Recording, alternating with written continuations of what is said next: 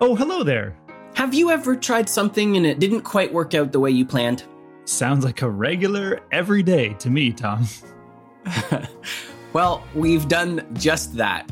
We tried a new format for this episode, we took a risk, and it sort of worked out, but it didn't work out to the level of quality and quirk that we wanted.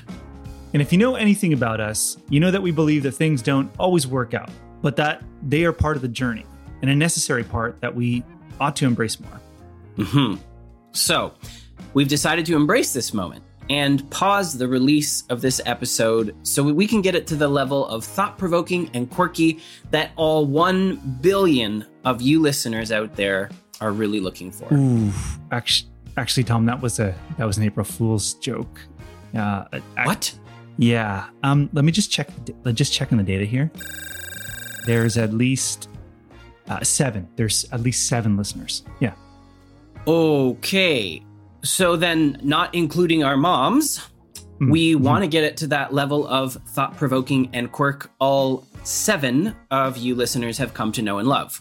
Plus, we're pretty sure you're sick of us jamming up your podcast feed, so this is really a public service. Or they're still fuming at the April Fool's fake news. Well, we'll be back on April twenty-ninth with a new episode about scaling without losing your soul. And if you are looking to listen to something in the meantime, please go back and check out episode two, The Failure in Resilience. Here are a few little appetizers to get you in the mood for failing before we talk about scaling. Mmm, mm-hmm. That was good. That Thank was you. good. Let's cook that one up. In the in the mind kitchen. The mind yes, kitchen. Yes, you did.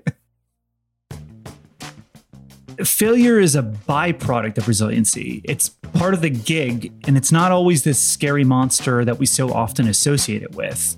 Often it's simply a hypothesis that didn't work out or a path that was no longer worth pursuing. Yeah, exactly. To stay relevant and ultimately achieve longevity, you have to experiment with change. The D N A comes down to the core ethos of your brand and your willingness and propensity to change.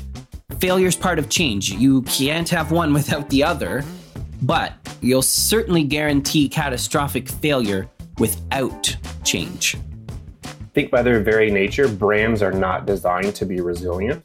There is a reason that in the forties and the fifties, the department store was the model that we needed at that time and became the example of retail. There is a reason now that traditional brick and mortar is faltering and we're all going to Amazon and every other delivery service that is possible. It's because the brand has decided what our need is and how they can best fit that current need. So just by hardwiring, brands are not meant to be resilient. They're meant to be kind of flighty. They're meant to come in, fill a specific need, help us out for a short period of time, and give way to the next brand that's going to come around.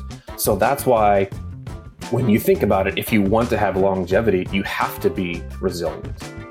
You got to pay a lot of attention and make really fast decisions. And you have to, a lot, we've been talking a lot during the pandemic, we've been talking a lot about failing fast, which essentially at its origin, I think everybody knows what it means, but deep down as we analyze further what failing fast means, it means you have to try something.